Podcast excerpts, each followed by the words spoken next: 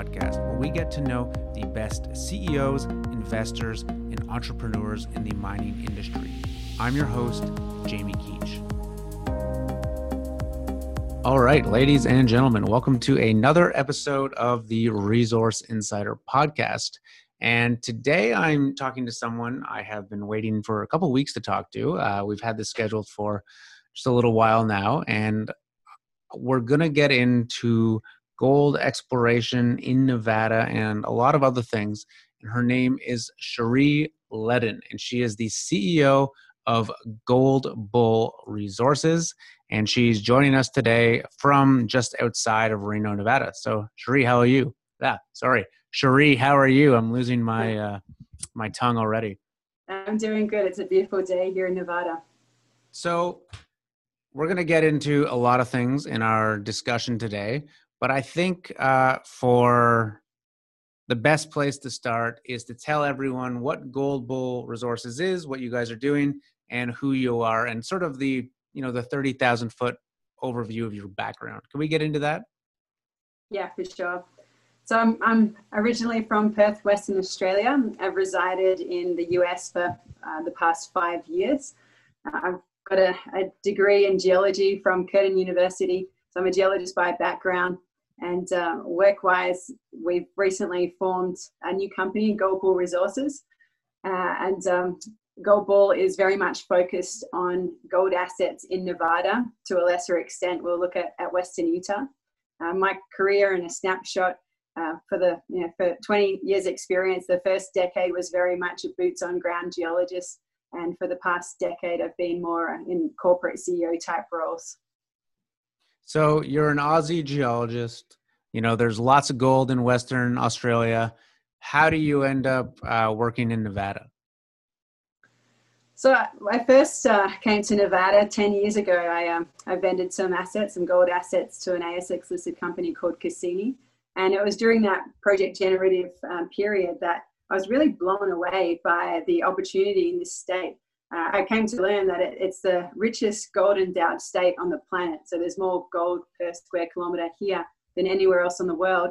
And then um, I, I dug a little deeper and I discovered that the Americans have done an extre- extremely good job of exploring for the outcropping geology, the deposits that are, are, sticking out of the ground. But most of the state is actually covered by um, pediment or, or sand cover, and there's been really limited drilling underneath that cover. So for me, there was an immediate opportunity um, to be looking under the cover. In, in Western Australia, where I come from, we don't really have a choice. It's essentially all undercover. Mm-hmm. So exploring undercover isn't something new um, to Aussie geos, and it's something that uh, we feel we can really create immense value out of in this state using our, our technology and our experience from home. Yeah, so this is something we've talked about on the podcast before. You know, a few weeks ago, we had a friend of mine on uh, named Francis McDonald. He's the VPX from a company called Kenorland Resources. And they recently made a discovery in the Abitibi in Quebec uh, undercover, uh, one of the first drill programs that they've launched. And you know, we kind of got into that, and he said something very similar to you that the Australians have a lot of experience exploring undercover versus just um, outcropping deposits, whilst Canadians and, and Americans have, you know, I think given the nature of the geology in this part of the world, had a lot of low hanging fruit to pick, mm-hmm. I guess, and are only starting to to catch up to that. And I think, you know, um, it's worth us getting into this the difference between those two things and the methodology and and then maybe we'll talk about how this might apply to your strategy at gold bull resources. So for people at home who have no idea what we're talking about right now versus an outcrop discovery or exploration versus undercover what does that actually mean? All right so set, let, let's use nevada as an example. So 40% about 40% of the state has rocks sticking out of the ground so you can actually see a rock or an outcrop, uh, and a, a, geologist can go to that that outcrop, take a sample, and we've got a very idea of whether there's going to be gold underneath that rock. It gets a little more complicated when you have sand cover um, or pediment cover, in which case there's there's a rock underneath the sand cover, you just can't see the rock, and in, sometimes that cover can be up to 100 meters or more uh, thick. And um, that cover presents a, a, number of challenges that you don't ordinarily get if you've got a rock sticking out of the ground. Uh, because in order to work out whether there's any gold in that, you can't sample what's on top because what's on top could have come from anywhere. So geochemistry becomes less um, useful, and then we rely more on other techniques such as geophysics. And geophysics um, essentially is like an X-ray of the Earth to work out uh, where the structures are, what what kind of rocks are there. We can we can do a number of geophysical techniques such as magnetics, which tells us the magnetic properties of the rocks, which then allows us to guess what rocks are under there. Uh, we can do IP, which tells us if there's sulfides, uh, and which are li- likely related to gold mineralization. Um, and there's a, there's a whole bunch of science that, that's available um, that we do rely on. And then there's also low cost drilling techniques um, that we can consider to penetrate through that cover to work out what rock is underneath. So um, it, it, it is um, a little higher risk, but also um, higher reward because if, if there was a massive discovery sticking out of the ground, it would have already been found. So we mm-hmm. firmly mm. believe the big discoveries are going to be those undercover deposits. Um, so we think it's worth the, the, the, additional cost involved with going to that extra effort.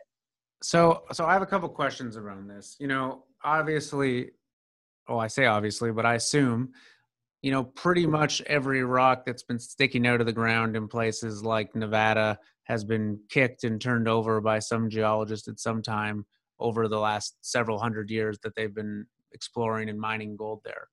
So people are, I mean, people are going to have to go undercover, I assume, at this point, if they're going to continue to make discoveries in well known gold jurisdictions.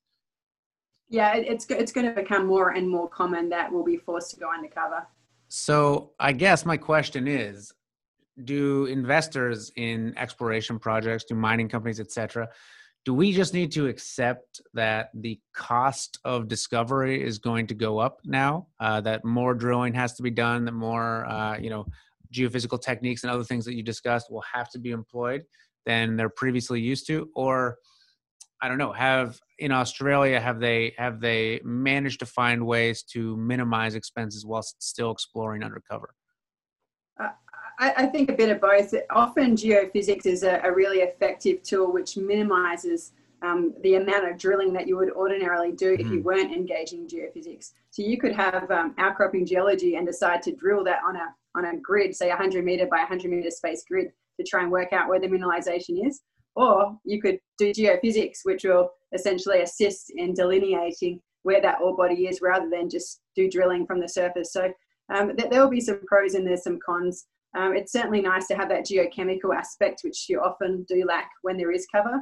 Um, and I, I, do believe it'll be a bit of a balancing act. There's, there's also some new sciences with tech, technologies and uh, geochemical techniques which, which claim to be able to see undercover and um, various techniques. But for us, geophysics is going to be our main tool. Geophysics combined with yeah. uh, with cheap drilling. Uh, we don't need to do diamond drilling for a, an early stage target, for example, undercover um, we'll, we'll, be looking at reverse circulation and air core and much cheaper methods until we get to the mineralization. Would you say that um, geophysics have been, I guess, underemployed in places like Nevada in the past compared to compared to say Australia? Absolutely. Uh, you know, I know a lot of projects that have never received geophysics. So uh, for, for mm. me coming from um, my Aussie background, even um, my, my time spent working in Canada, they use it a lot less uh, in the USA. Uh, and I, I, do think there's a massive opportunity for geophysics. Uh, the, the, geophysical surveys that I've been involved with in recent years in Nevada have been extremely successful. Uh, in particularly 3D uh, IP, it's, it's really been successful in lighting up um, sulfides and mineralization, the systems that I've worked on. So I, I, do think it's been underutilized. Uh, I think it's they're starting to use it a little bit more. Also, um, that you know, in generalizing, um, generally speaking, there's been a real focus on Carlin style deposits and very model driven focus. Whereas we're thinking a little more outside the box. Uh, we're, we're very much interested in epithermal gold deposits. We think they've been underexplored compared to their their Carlin cousins in this state. Mm. And you know, for us, we're, we're agnostic with respect to the style of mineralization. We're looking for economic and profitable deposits. And I think uh, you'll see a lot of our focus on the epithermal style. So, can you give us the geology for idiots overview of what a Carlin style deposit is in Nevada versus uh, an epithermal style deposit? Sure. I, I guess um, I guess a lot of the focus has been on Carlin style deposits because they form some of the, the largest, most profitable um, deposits on the planet, and they, they, they tend to be um, located in this wonderfully fertile state. They're, they're massive deposits, they're company making assets, and um, they're, they're, highly desirable. I mean, the majors are all chasing these Carlin deposits. They, they have a very long mine life, um, low operating costs. Um, epithermal deposits, um, on the other hand, their, their genesis um, is a little different. They tend to, to be um, different sizes, different grades. There's a lot more variability. Uh, and um, the epithermal deposits that we're looking at, we're looking at major systems that are, are, are volcanic uh, related and or originated. And uh, we, we do believe there's multi-million ounce potential. There's a number of uh, epithermal deposits that, that are known to be multi-million ounces. Uh, I'm involved with another one called Hog Ranch, owned by Rex Minerals. And it's another classic example of millions of ounces of gold um, just sitting there, literally at the surface, that has been neglected because it isn't um, on the Carlin trend and it is an epithermal style deposit. So that was actually going to be my next question. You know, are there examples of these in Nevada, and, and have you worked in them before? So you've worked in Hog Ranch. Are there any? Are there any? You know, producing epithermal gold mines in Nevada? Mm-hmm. We, we we have Round Mountain, which is a, a significant um, deposit. Yes. Um, you know, extremely profitable operation. Uh, Sandman that we've recently acquired uh, is an epithermal target, and uh, there we're, certainly looking at um, a combination of the, the, surface oxide deposit and also the feeder zones. The feeder zones in these epithermal systems are, are, are generally sulfide deposits and typically high grade. So it's all about finding the um, the roots of, of these uh, surface occurrences that we're seeing uh, all over the place at Sandman, for example, and applying that on a broader regional scale looking at volcanic calderas essentially and um, linking, you know, there's, there's a number of keys as geologists. We're looking for alteration, we're looking for geochemistry, we're looking for geophysical signature, and it's a matter of layering all these um, these ev- types of evidence until we get to our drill targets. So I want to talk in a bit more detail about sort of the gold bull story. We've kind of heard sort of how you ended up in Nevada, but you know why why now? So why is the time that you've sort of stepped out working for other companies and now you've launched your own, you're the CEO.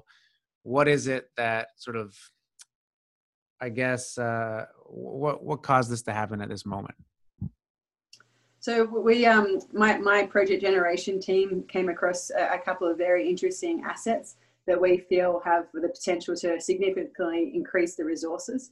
Uh, one of those is a Sandman asset that we've recently announced, um, which we're acquiring from Newmont. And that particular project, we feel, has been um, thoroughly explored where there is outcrop and within the first 100 meters or so. However, 80% or so of that asset is actually undercover, and that has not been adequately explored, in our opinion. And the, the 20% or so that is outcropping, it's been well explored in the surface, but we're really interested in the source of that surface gold mineralization that's underneath that. So uh, for us, our exploration program will be two pronged. It'll be looking uh, at the resource uh, expansion potential of existing resources and at mm-hmm. the new discoveries. And for us, that's super exciting. I mean, we see million ounce potential at an asset like that. It's on the right, it's got the right area code, the right geology, the right structures. Now it's going to come down to a matter of drill testing them to, to really prove whether these structures are indeed mineralized or not. And had Sandman previously been drilled by by Newmont, the previous owner? It had. Um, Newmont did do extensive drilling there, um, predominantly focused on the known resources. Uh, and Newmont um, originally had had the concept that they could feed that resource into their nearby uh, Twin Creeks operation. Um, for, for, whatever corporate reason they've chosen, um, that's not the way to go. That that particular operation is now in the Nevada uh, Gold Mines joint venture with Barrick. So this is an asset that falls out of the Nevada Gold Mines um, Barrick joint venture. Uh, it, for us, it's um, it's a non-core Newmont asset that could be a potential company-making asset for us. Uh, for uh, two of my board members, Walt Coles and um, Craig Parry, uh, turned Skeena into a $500 million company using Barrick's non-core assets in BC. So mm-hmm. we really do see an opportunity going for non-core assets of the majors in Nevada and doing something very similar. So that kind of leads me to my next question. Uh, Newmont is notoriously challenging uh, to pick up assets from. Uh, but I, I, I, don't know. I can't think of a time that they've ever vended anything in Nevada to to a junior exploration company. Has has that happened before that you can think of? Not not to my recollection. Uh, we we feel very fortunate um, to have seized the Sandman opportunity on um, favourable terms. Uh, we um, we've developed a, a, mutually beneficial relationship. We like to think with Newmont um, over the course of quite some time uh, in appraising the Sandman opportunity and conducting that due diligence. It, it certainly has been a slow process. However, um, it, they've also been very accommodating. Um, they certainly um, took note of our um, community, environmental, and, and, social governance policies. Uh, for, for a major such as Newmont or any major for that matter, I think who they partner with um, is, is, obviously very important from their reputation risk perspective. So they're more important in um, finding a, a, good steward for their assets moving forward rather than you know, really focusing on the dollar figure amount. So you're telling me you don't have some sort of blackmail over the VP corp or anything like that? no, so beyond the assets, you know, um, you know, I'm a I'm a shareholder of Gold Bull. I should I should say that right now. Um, you know, I was I was first made aware of the project and the company by by Craig Parry, who's on your on your board. You know, you've pulled um, some great board members and great investors into this company. You know, let's talk for a second about some of the people who are are supporting you and your team and how you built those relationships and who you've brought in and and you know how you're going to keep that ball rolling and who you're to how you're going to continue to i guess develop that group of supporters and uh, and financiers around you so craig and i uh, go back quite a while uh, we worked together at rio tinto exploration about 15 years ago or so so ever since then, we've maintained um, contact and we've, we've caught up on a regular basis. And so I think it was at Roundup 18 months ago that we started discussing the concept of gold bull. And I told him that Sandman um, was becoming available and heard about some other gold assets in the state that I just thought were such gems of assets that we should really do something together um, rather than you know find a home for them and, and vend them on. So Craig and I started establishing the plan and, and the concept of the company uh, way back then, and it's obviously taken some time for for Gold Bull to to come out of Newmont and, and into our company. So we're, we're very excited by Gold Goldball as the first um, first asset, and the our our backers are extremely supportive. Both Craig and I have a have a range of um, various investors who have been uh, wonderful wonderful in um, backing our ventures over the years. Uh, Craig, in particular, has had a, number of uh, serial successes recently with uh, ISO, NextGen, Vizsla, Skeena. And um, I think that just breeds that continual support when, when your investors are, are making money. They keep backing your ideas and, and keep backing your team. Um, not only Craig, but we've also got a number of other incredible um, directors on our board that have got really robust um, CVs and reputations. And I think um, combination of having the right assets and the right people has made our our life easy on the um, the fundraising side. So we're very grateful for that continued support. Good. Uh, you know, something. So, you know, we first had a, a, conversation, I think, you know, about three or four weeks ago. Uh, I spoke with yourself, uh, and I also spoke with, I believe, two other members of your technical team were on the call, and they were both women. Um, and now I used to work, uh, you know, at Hatch Consulting. I'm an engineer. I worked with lots of women in in engineering, um, but I've I would say there are very few women running junior exploration companies for for whatever reason, and you've got yourself obviously and several others in in senior roles. Um, I know I'm not actually asking a question here, but you know you know that's very unusual and did you consciously develop a team of, of technically driven women or did that just happen organically through the people you've worked with throughout your career how did how did that come about yeah, I, I, would definitely say that it happened organically. It wasn't deliberate. Um, I, I, wouldn't say I've built a, a, team of women because I've employed the right people for the job. And um, for example, in Gold Bull, we do have three female geologists, including myself, and we have three male geologists. So we're, we're not an all girls club. In, in fact, I've, I've actually been offered roles in the past by women who are striving to form all female boards. And I've actually said no to those roles because I don't agree with gender segregation, and uh, I think diversity and equality are, are, core personal values of mine. So I think having a, a, gender balance of male and females in a board or in a team in a parliament is wherever is a really healthy thing. So I'm all for um, that uh, gender diversity, let's call it. And um, Amy and Stephanie are wonderful geologists who have been um, chosen for their technical ability rather than because of their gender. Yeah, no, good. Um, you know, I, have often thought about this. Uh, you know, even you see a lot more women uh, that are engineers than geologists, even, and that's because uh, my opinion on this is because engineering is very very often an office job. And so it's mm-hmm. much much easier to have children and to be home at night. Whereas geology so many geologists basically give up their entire 30s being off in the field. You know sometimes yeah. it's convenient in a place like nevada but sometimes it's some godforsaken jungle or desert in the middle of, of nowhere. And a lot of people who listen to these podcasts are are younger people just starting out their career or still students do you have any advice for you know female technical geologists who who love that their profession? Uh, don't necessarily want to get relegated to an office role too early on in their career and sort of balancing the challenges that come with that of, of how, having a mm-hmm. balanced life.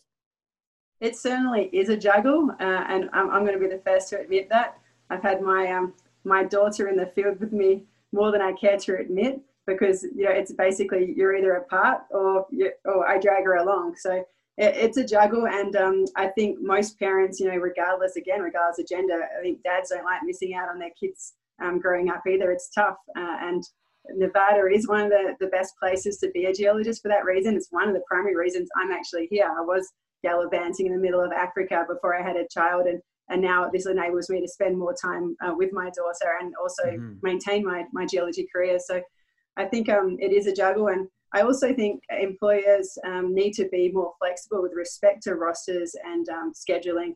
Uh, for example, we've got um, a male and a female geologist on part time because they're juggling their parental commitments on the side. And uh, uh they're, they're both wonderful geologists and highly productive in the, the 50% of the time that they're with Gold Bull. And I think um, ha- ha- having those leniencies and flexibilities in our industry is required.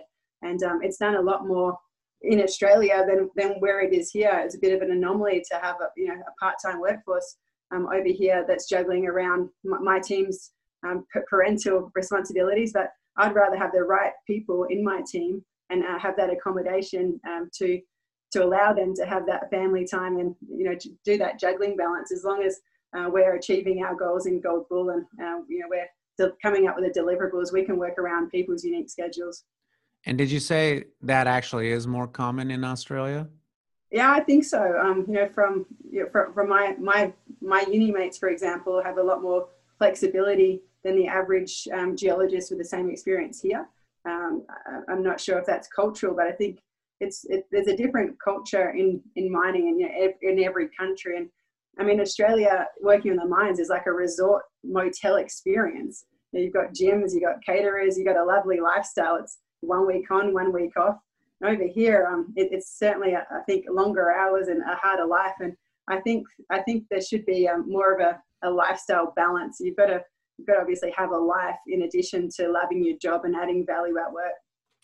Well, so that's really interesting. And and I'd heard I've never worked in Australia, but I've heard that from friends and colleagues that have and sort of heard about the the luxury of the camps and whatnot mm-hmm. that they have over there. And you know, I guess this is kind of hypothetically speaking, but do you think when you create that environment, you're able to attract a higher caliber of person that's willing to, uh, you know, continually go go back and forth to the camps Then perhaps, you know, in North America where the camps are a lot rougher, and then people are quickly trying to move their way into an office role or, or some other job, uh, if they have the skill set or the or the demand to be able to do so. Absolutely. In fact, um, the, the first week um, that Goldbull was in existence, we got our team together and we, we had a, a two day culture meeting regarding what we want our company's culture to look like. Because culture to us is more important than strategy. You can copy a successful strategy, but you can't copy a successful culture. And in that, um, we actually identified one of our values as being a company that, that the talent wants to work for and being able to attract talent um, stems from culture. And we believe that offering that flexibility um, and, and offering um, some of those lifestyle advantages really will attract the best people. And it doesn't have to come at a compromise of, of their deliverables, because if they're the best people, um, the odds are that they're going to be able to deliver um, in a shorter time frame than, than your average person would. So, what else came out of that meeting? What other um, what are the other key elements of the Gold Bull culture? We're, we're, a very passionate team about what we do, and uh, at, at, we, we basically investigated our individual values, and we're not looking for people to have the same values, but by exploring the hierarchy of everyone's values, you can get to um, essentially what makes someone tick. And I think that's very important because then you start tapping into their, their potential genius when people are living in alignment with their hierarchy of values. So we, we all obviously have different values, and then it's a matter of linking and aligning our company values to our individuals' values, and particularly our, our managers. And then managers do that with their team, their team does that with their subordinates. So um, we get to know the values of our team before we, we make them employment offers, just to make sure we're a cultural fit. We're all aligned. Um, you know, we're all in this to, to add value to shareholders and also um, to have a good time while we're at it. What kind of values do you personally look for in someone that you're you're looking to add to your team? If well, let's say um, if someone in a sort of a senior leadership role, whether it's a project geologist or, or what have you? Integrity is a, is a really big one. Uh, integrity, transparency, uh, being, being able to communicate as well, to being able to convey um, to your team uh, what, what your needs are, what the company's needs are, and uh, essentially turning those needs into requests to get it done and to basically add value for the company. So, the team you have now did you did, you know did you decide to go after sort of epithermal gold assets in nevada then build the team around that or had you worked with this team for some time and then as a group you sort of looked for the projects or the assets that you guys thought you were best suited to explore and make a discovery and add value in which you know it's a bit of a chicken and egg where did you mm. sort of start with that I, I always start with a core team a small core team um, for example, our, our, geophysicist Dave Johnson and I have worked together on and off for almost 20 years. And um, I, I, think that the finding good people is harder than finding good projects. Uh, we, we, um, we make a point of having our core team uh, first, then we find the core asset after we've got the core team, because essentially, if you've got a good team, they'll find the good asset. It doesn't, I don't, in my opinion, doesn't work around the other way as, as easy and then um, and then we've then we've added to that team on the basis that our asset is going to you know back up as fundraising to support the bigger team. So yeah. the bare bones team um, is is essential, in my opinion, to find the best asset. Well, you kind of hear it both ways in mining. You know, it's like these these stupid catchphrases people have, and one of them is, you know, mines are where you find them, and it's you know it's wherever you kind of walk up to one. But the other one, which I think is popular in the industry and maybe less well known amongst investors, is mines are built, they're not discovered. And you know, I think this speaks to the fact that the same project in one group of people's hands is pretty much worthless, whilst in perhaps the right team's hand, it can be a extremely valuable asset. And mm-hmm. I guess that kind of lends to your theory there that you know if you have the right people, if you built that core team, it's easier to find the project where they can really add value than perhaps the other way around. Mm, yeah, I, I, believe that. I think, um, I mean, again, going back to Sam, and that would be one example is of where we mm-hmm. think we can bring in our team to extract value out of an asset that hasn't become a mine already, but you know, what we think we can bring new new ideas and thinking outside the box to uh, an, an area that has been explored previously. So when you were coming up um, as a geologist and you know working around the world, and then later Nevada, are there any, um, I guess, groups of entrepreneurs or geologists or or or mine builders or discoverers that you particularly looked up to or admired when you were sort of starting out your career? Yeah, absolutely. I, think I've been quite fortunate in my various roles. Uh, you know, especially my first ten years, to have um, had exposure to a number of credible mentors and people that um, re- really took pride in imparting their knowledge and in um, gifting me with um, expensive consultants and gurus in the trade to, to impart their knowledge. So, um, I mean, that started off from my first job with Lion Mark Bennett really instilled a, a, WMC kind of Western mining um, culture, and that was heavy on training. I mean, I was in in the field, um, you know, with a guru, Nickel, that was probably getting paid the same in a month as I was in a year as a graduate. And there was that generosity of training uh, that I think is really important in, in growing careers. And then in the, the, next company, Rio Tinto, we also had assigned mentors. Uh, I think Craig and I may have had the same geo mentor. Uh, and then the next company at Strike Resources. So I've always been really fortunate in um, in having a mentor in each company that I work with, and then subsequent to leaving that company, I'd often stay in touch with the previous mentor. They'd become a friend as well as a mentor, um, you know, as your as my career progressed.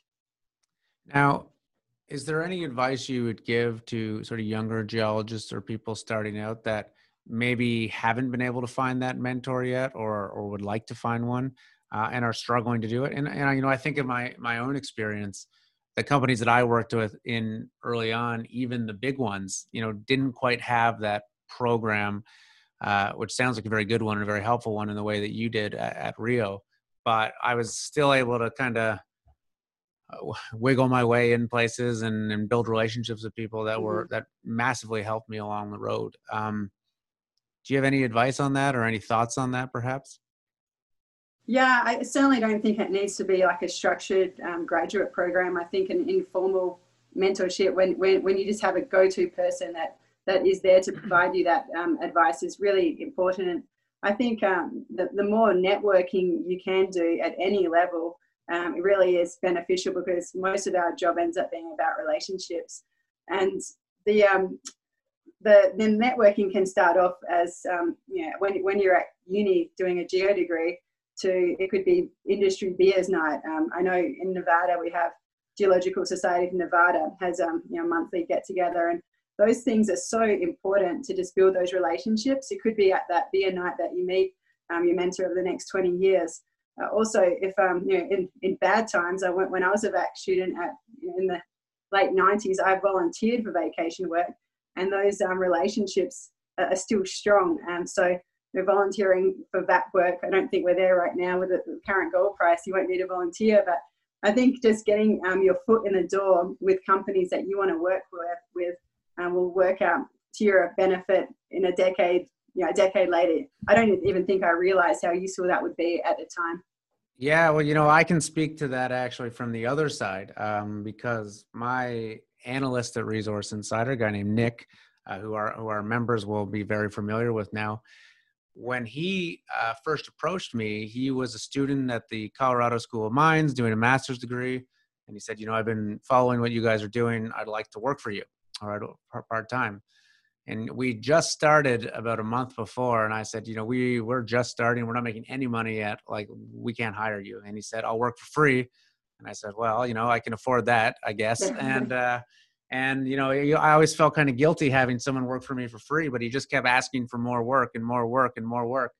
And then a few months later came along and it was his uh, you know summer break and he asked if we would hire him as an internship and he'd done such a good job i felt so guilty that i, I basically had to hire him.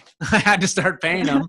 Uh, and you know he's been with us ever since and it's been almost three years now and he's you know now it's a he's got a he's done a great job and he's an integral part of the operation. Uh, that's a that's a wonderful example yeah, and it's you know it made it's made all the difference for our relationship. I think for his career and certainly for the quality of of what we do at Resource Insider.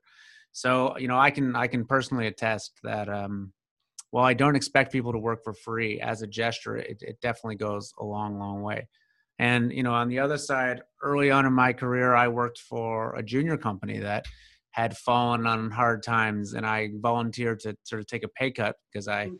well, honestly, I saw I was probably either going to get a pay cut or get fired altogether if I didn't volunteer, but but I did do it, and uh, I kept the job, and it turned into something great. And uh, you know, I know that went a long way with the management. So, you know, it, it, I think it is so important to to show people your loyalty to the company and the project and the team, and you know, I've I've certainly seen it from both sides.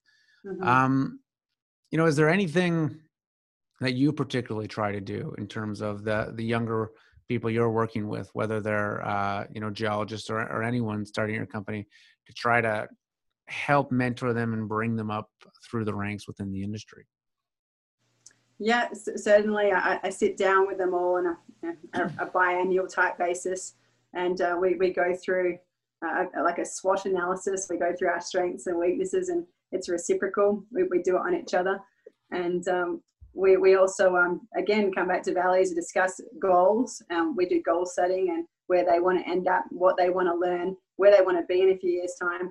And uh, we, we try and work around um, what, what really floats their boat um, because people just do a better job when they're loving what they're doing. And I've got mm. some geologists love data and number crunching and resource modeling. Others just want to be in the field and hate being in front of a computer.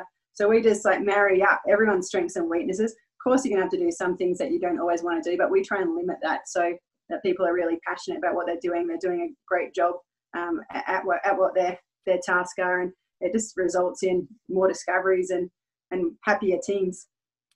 So, you know, you've recently, um, correct me if I've got this wrong or I missed something along the road, but, you know, I, I've seen you now you're a CEO of a company. You're in a much more capital markets facing role than you've previously had. Am I right on that? Uh, no, so I've previously been CEO of listed companies, Australian listed companies. Uh, oh took- man, I should know that by now. I'm sorry. So what? Let's talk about that. What were the Australian listed companies you were previously a part of? So I um I found in 2012 I founded Metals of Africa on the ASX, and um, okay. that went um, battery minerals due to a slump in the zinc price in 2013. Uh, and um, that was focused on African exploration, discovered a, a massive graphite deposit in Mozambique and then uh, took took a break from the CEO CEO role, which is largely family um, orientated uh, with mm-hmm. my little one. And during that time, I established uh, NV Resources, which is a project generation um, house that was essentially linking or matchmaking uh, companies looking for assets. Um, when we, our team our team of mine finders would go find them assets and a whole range of companies from the big ones to um, shells. Really? So that it was almost like a project generation shop in some ways, and so, how, did companies pay you to do that, or did you find them and you got a cut of the deal, or some combination of the two? And we, we worked on success-based mandates. So if we didn't find them the asset, we didn't get paid anything. And uh, our typical model was uh, it, it's a model I learned from um, from a great geologist called Hart, and it's uh, an expenditure fee model. So essentially, we'd find them the asset, and then we, my team, gets a three percent expenditure fee of that asset. So, it, and then that, that fee turns into a 3% royalty. Doesn't sound much. So, for example, you know, if you spend a million dollars exploring an asset, we get 30 grand. But we're not in this to make 30 grand. But if you um if you develop the asset and you spend 200 million dollars on it, we get six million dollars, and then that goes into a royalty. So essentially, we make big bucks on assets that are developed, and we feel mm-hmm. that's fair because if it's not developed, we shouldn't be getting millions of dollars worth of paper, which is you know the typical Canadian Aussie uh, model. Uh, and it, it, went really well, especially in um in, in a difficult market, which you know has been for a few years. This was like it's perceived as win-win. So we've got a number of these assets that are already under contract, and we're receiving the drips and drabs of the um, the expenditure fee, but it really will pay off when they when these things start becoming mines if yeah. they start but even the small uh, i guess expenditure fees was able to sort of keep the wheels on the operation and pay your team and, and keep everything moving forward. Yeah absolutely. Yeah. Yeah it, it was um it's a great model and, and there's typically reimbursement of course up front and um, some of them we have annual mm. fees in addition to the expenditure fee so uh, it, it worked um i feel like it was a real win-win kind of deal structure and yeah I've, um, I've not heard of that before. That's really interesting so before I got all that wrong about your past roles, what I was going to ask you um, is, you know, how did you make the transition? And because I know I get asked about this a lot um, by younger people in the industry because it's similar to what I did. But how did you make the transition from technical person to uh, capital markets business focused uh, combination role? Because uh, I think you know there are many many people who like the idea of one day being a CEO or vice president of corp mm. dev and being involved in all the deal making and all the you know the sort of sexier side of the industry so to speak but don't really see a path between one or the other. Is there how did you find that and is there any advice you'd have for people who who are looking at that? Yeah there's advice i have for both um, the management and the juniors because what, what I felt was incredibly useful as a as a project geo type level junior geo was that the board of these companies would invite the younger geos often to, to basically be a, a fly on the wall and to be in the room during a board meeting and for the most of the time we, we were just mute and listening but it really exposed um, me to a whole, you know, the whole corporate element, the ins and outs mm-hmm. of the, the corporate side. And uh, it was essentially just the best learning um, that I could have achieved was just taking a, a back seat in, in, um, in aspects of board meetings, not even board meetings, just technical executive management meetings. In many companies, they, um, they're exclusive, just the executive management. You know, you'd have a, a handful of people and no one else in the room. It's all confidential. However, um, a couple of the companies I work for considered that all useful information um, for everyone to know, like the strategy, like where we're headed. They didn't expect input from the younger, um, the younger geos in the room. That we were just literally on the sidelines. But I think um, that was very useful in, in that training and, and getting that exposure to the corporate, the legal, the governance, um, your com- company secretarial aspects that you wouldn't normally um, get exposure to as a field geologist. So I, would say that prob- that was probably the start, and just you know that really started the um, the cogs turning and and my interest in the corporate side just grew and grew and then um, I guess my, my first break was during the um, the boom times. Um, I'd, I'd found a, a coal deposit in Indonesia working for Strike Resources, and then a company, an Indian company, looked at buying the asset, and they um, they went through all our books and accounts, and they'd worked out that you know we'd spent something like three million dollars drilling this thing that was now worth forty million dollars, and um, just couldn't believe that it, you could go from three mil to 40 mil in a drill program. Mm-hmm. And so that um, the founder of that Indian company called Ad- Advaita, um, Kieran offered me a job where I'd be working for equity on the money I made. So that was obviously a, a lucky break and a lucrative position that I could, um, if I added that kind of value, I could get 10% for just doing my job type thing. Um, so I then um, enjoyed working with Kieran and looking for coal all over the world. Um, and then after that was when I founded Metals of Africa. And was that the first time you started to, I guess, get ownership positions, small or otherwise, in companies? Previous to that, I um, I had exposure to employee options uh, in company, companies I work for, most of the companies I work for, and that's something that I um I feel quite passionately about too. So all, all of our team, whether it's a field assistant to um, project geo to exploration manager, they all have options in our company. Uh, having that ownership, I think um, it creates a different mindset. You know, we're we're yeah. all aligned shareholders, and we're, we're not paid the highest salaries. But if we find a gold mine, we're all going to make a lot of money, and so are our shareholders. Uh, if we don't, if we don't find a gold mine, then we shouldn't be making a lot of money. So um, I, I, think options and, and everyone having a sense of skin in the game is really important. It's another thing that's not done as much in the USA as it is in Australia. I'm not sure about what, it, what, what it's like up there. I've got a lot of ASX experience and relatively new to TSX. Um, so yeah. I, um, I, I, think it. I think it really depends on the company. You know, there's some companies that reward people all the way through the ranks, and there's some that very very very few people make any money on them including the mm-hmm. shareholders on a lot mm-hmm. of uh, tsx listed companies um, yeah i mean you know i would say i guess for me that the, the point where i really started learning about it was buying and losing money from stocks and there's probably nothing that uh, makes you pay attention and and uh, kind of eager to learn that side of the business more than actually losing money and not wanting to do it again mm-hmm. certainly my experience.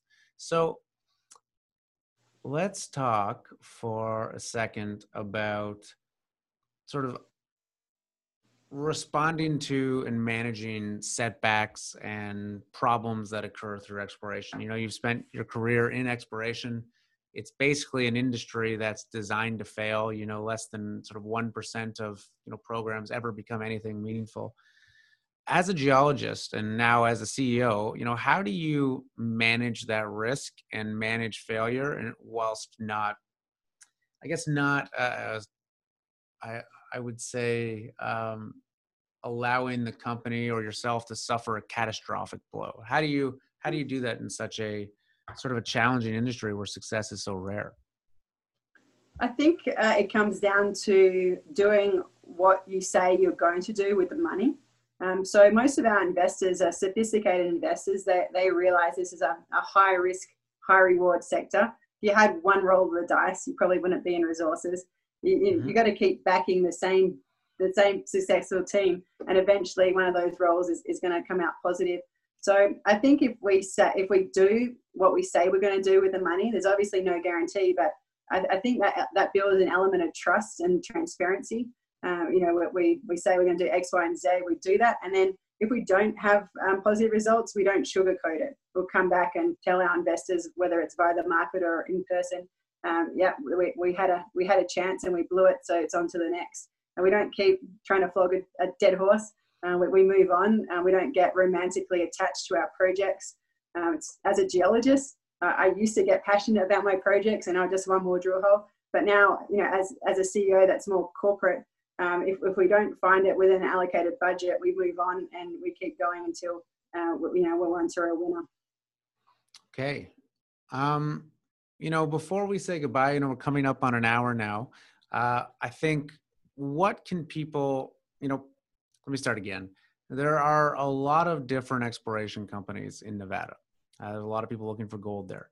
What is it that makes Gold Bull stand out from its competitors? You know, every investor has a finite amount of capital.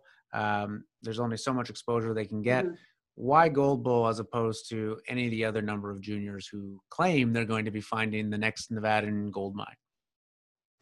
Well, we've got a, a twofold growth strategy. We're looking for A, acquisitions and B, exploration success.